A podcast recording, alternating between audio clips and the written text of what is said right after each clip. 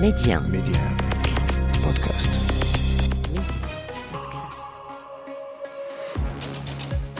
Bonjour, c'est Ali Salahdin, bienvenue dans le podcast Le meilleur de le vestiaire, et voilà ce qu'il faut retenir aujourd'hui.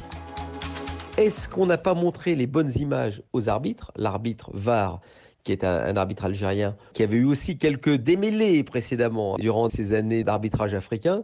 Mais, mais la question, c'est de savoir donc si on lui a pas donné les bonnes images, simplement une image qui pouvait laisser supposer effectivement que le joueur avait pu toucher la balle de la main, mais en fait, évidemment, il n'y avait aucun penalty, donc c'est un pur scandale. Ce qui ne veut pas dire d'ailleurs que le Raja a été parfait, hein, puisque ils ont eu quand même beaucoup de mal en début de première mi-temps, notamment à cause d'un système de jeu qui a peut-être pas correspondu à ce qu'on pouvait attendre hein, avec cette euh, défense à 3 puis passer à 4. L'important, c'est d'être revenu, d'avoir pu marquer ce but capital. Hein. Donc le match retour avec la possibilité, évidemment, dans une ambiance de feu, de pouvoir revenir. C'est pas une très très bonne évidemment affaire hein, pour le Raja. N'empêche n'empêche qu'ils ont quand même les moyens de renverser la vapeur. Puis on s'aperçoit dans ces conditions-là encore plus difficiles. Au Bayern, très simplement, on a prolongé, on est en cours de, de prolongation avec euh, des trentenaires que sont Thomas Müller et Manuel Neuer. Si ça n'est fait, c'est quasiment fait. Ils ont le stylo dans la main.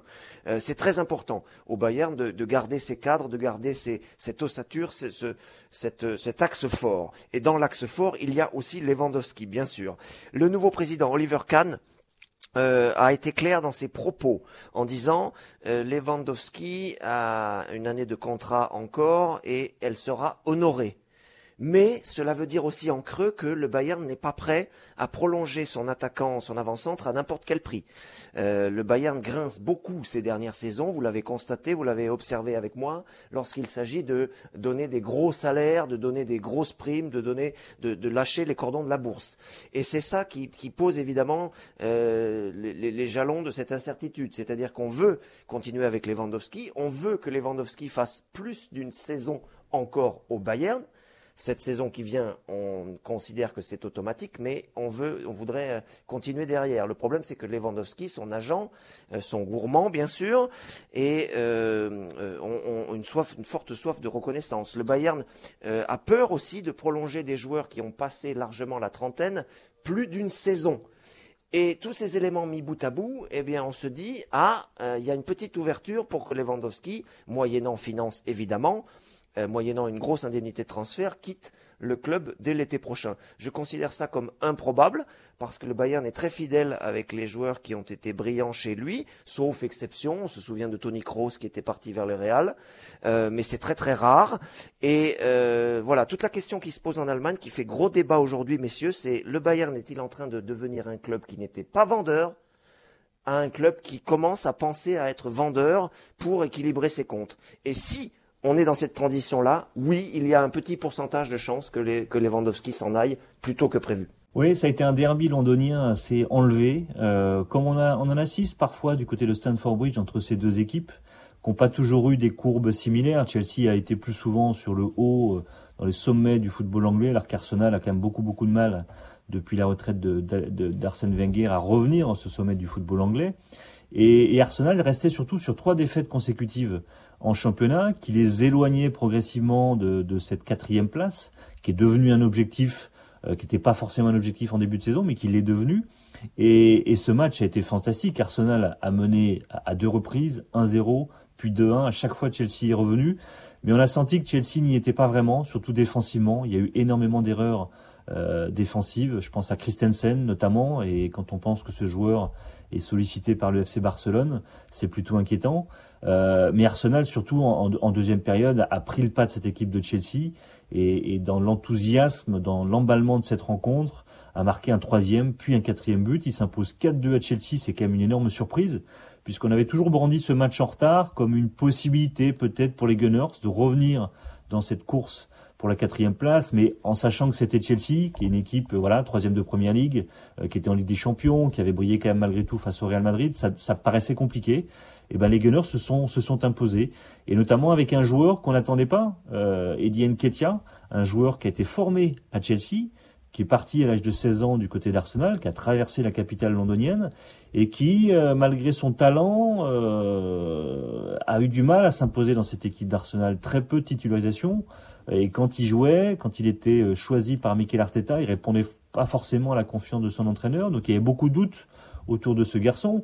Il a profité quelque part à la fois du départ d'Aubameyang cet hiver à Barcelone et de la blessure de euh, d'Alexandre Lacazette qui était sur le bon coup d'envoi pour voilà pour briller, pour rappeler qu'il était un joueur de talent euh, et, et qu'il pouvait réaliser de grandes choses dans cette équipe d'Arsenal, qui est aussi composée de beaucoup de jeunes joueurs.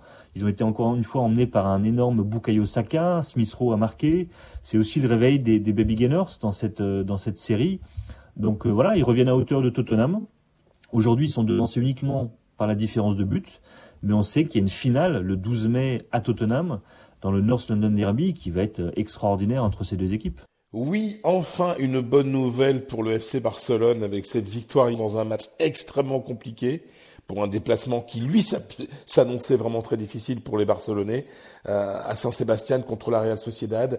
À la fin, il y a cette victoire 1-0, euh, une victoire qui a été euh, engagée dès la 11e minute avec un, un, but de la tête très intelligent de, de Pierre-Emerick Aubameyang avec un, quelques petites erreurs quand même dans la relance et de, de la défense de, de, des Basques. Une première mi-temps correcte des deux équipes, mais en deuxième période, un, un Barça très très inquiétant.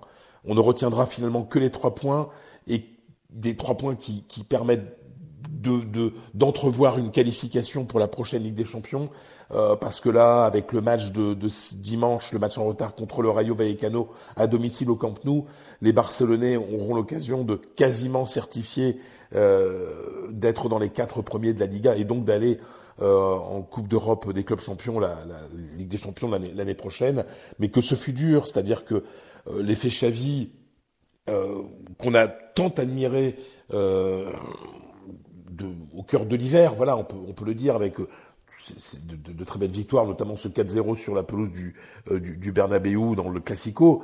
Euh, bah, L'effet Xavier est en train de s'estomper quelque peu parce que après l'élimination de la Ligue Europa, la défaite contre Cadix lundi au Camp Nou, franchement, avec un petit peu plus de réalisme du côté de la Real Sociedad, le Barça n'aurait pas remporté cette rencontre.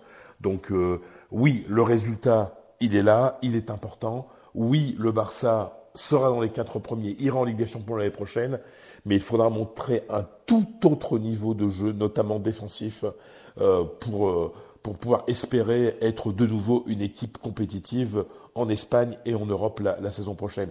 Xavi a, a, le temps de travailler, il a la confiance des dirigeants, mais Xavi a beaucoup, beaucoup, beaucoup de boulot, beaucoup de pain sur la planche euh, le, les derniers matchs, les matchs de ces derniers jours l'ont rappelé, euh, le Barça n'est pas sorti de la crise.